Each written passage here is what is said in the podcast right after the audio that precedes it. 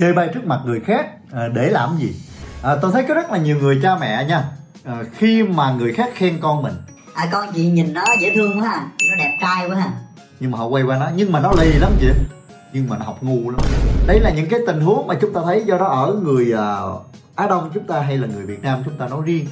Thì uh, đã được giáo dục là theo nuôi dạy con theo cách là gì? Dịch lá tìm sâu bởi vì mình quan điểm là sợ mình khen con mình á sau này nó tự cao tự đại. Cái điều đó nó đã ăn vào trong tâm trí của rất là nhiều người phụ huynh chúng ta ngày hôm nay. Và đó là lý do tại sao các anh chị em thấy là ở Việt Nam mình rất là ít người khen. Mặc dù là biết con mình giỏi biết con mình tốt nhưng mà không có khen. Người ta nói là bé nhà chị học giỏi à con bé nhà em á thì nó kém nó quậy lắm á. Những cái lời nói chúng ta nghe rất là quen thuộc đúng không ạ và thật sự tôi cảm thấy rất là kỳ lạ về cái điều này. Thực ra là cha mẹ nào cũng mong muốn con mình xinh đẹp, con mình thông minh, con mình dễ thương, vui vẻ, khỏe mạnh. Có những người mà khen con mình thì họ biết nhưng mà họ lại không có đón nhận điều đó cho con. Và thậm chí ờ, chỉ ra cái khuyết điểm mà lặp lại ờ, nói rất là nhiều lần về cái khuyết điểm của con trước mặt người khác làm cho đứa trẻ nó ngồi đó mà thật sự nó phát nhục luôn. Nó nhìn nó cảm thấy ủa con người con nó tệ gì à? nó kém cỏi à? con người ta nó bị chỉ trích là nó cảm thấy rất là bị tổn thương. Chính từ cái uh, điều như thế này nó thật sự nó làm cho một đứa trẻ bị tự ti về chính mình và cảm thấy mình rất là rẻ tiền. À, nhiều người phụ huynh nghĩ à, làm như vậy sẽ giúp cho con của mình nó sửa sai. Nhưng mà thật ra sao anh chị? Thật ra bản thân người lớn chúng ta cũng vậy. Nếu như mà một ai đó mà ngồi chỉ ra cho anh chị, mình là người kém, người ta phê bình, người ta phán xét, làm cho làm cho mình, bản thân mình cảm thấy là, ủa, tại sao mình không còn được tin tưởng? Mình mình bị có quá nhiều cái điểm tồi tệ như vậy thì con người ta tự nhiên họ tập trung vào những điểm tồi tệ đó và họ không có tốt được. Do đó cái sự chia sẻ mà chỉ trích con như vậy để cho con xấu ổ với người khác thì đó là một trong những cái điều mà chúng ta thấy rằng là nên dừng lại bởi vì nó không có tốt để giúp cho con mình trưởng thành do đó chê ba con là chúng ta đang giết dần giết mòn cái sự tự tin của đứa trẻ.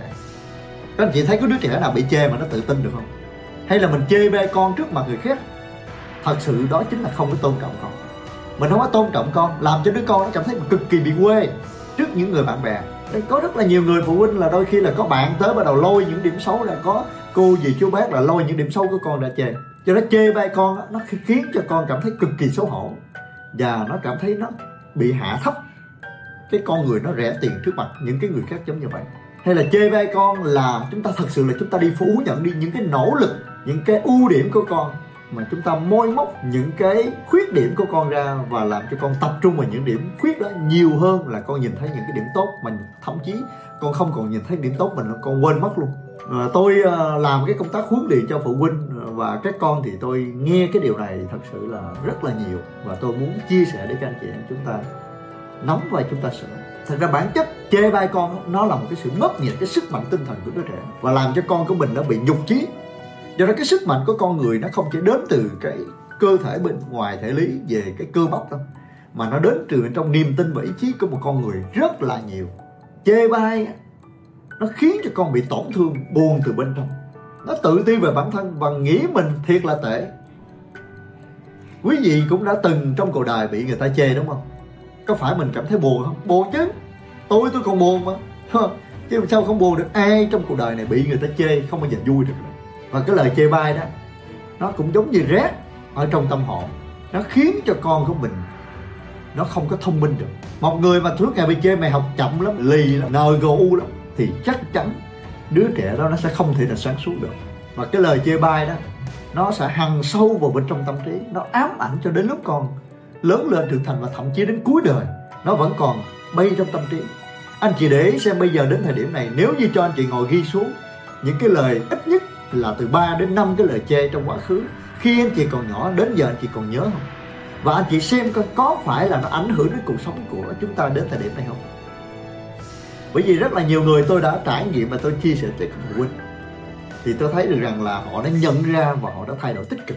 Do đó, khi anh chị nghe được cái video này của tôi ngày hôm nay, thì nếu như anh chị có những cái sai phạm, trước đây thì bây giờ anh chị phải dừng lại và thay đổi. Chúng ta đừng lặp lại cái điều này trên con nữa, bởi vì chính bản thân chúng ta là những người bị tổn thương từ chính cái cách giáo dục. Thì chúng ta đừng bao giờ đem cái điều đó cho con của mình. Hãy áp dụng ngay bây giờ, ngừng cái việc chê con nếu như chị cảm thấy cái điều này tuyệt vời thì phải áp dụng ngay lập tức. Cam kết được không ạ? À? hãy cam kết nha. Nếu anh chị cảm thấy những cái video tuyệt vời, hãy tiếp tục chia sẻ cho những người bạn của mình được học tập. Và đừng quên đăng ký vào cái kênh youtube Trần Quốc Phúc bên dưới nha. Đăng ký kênh youtube Trần Quốc Phúc bên dưới.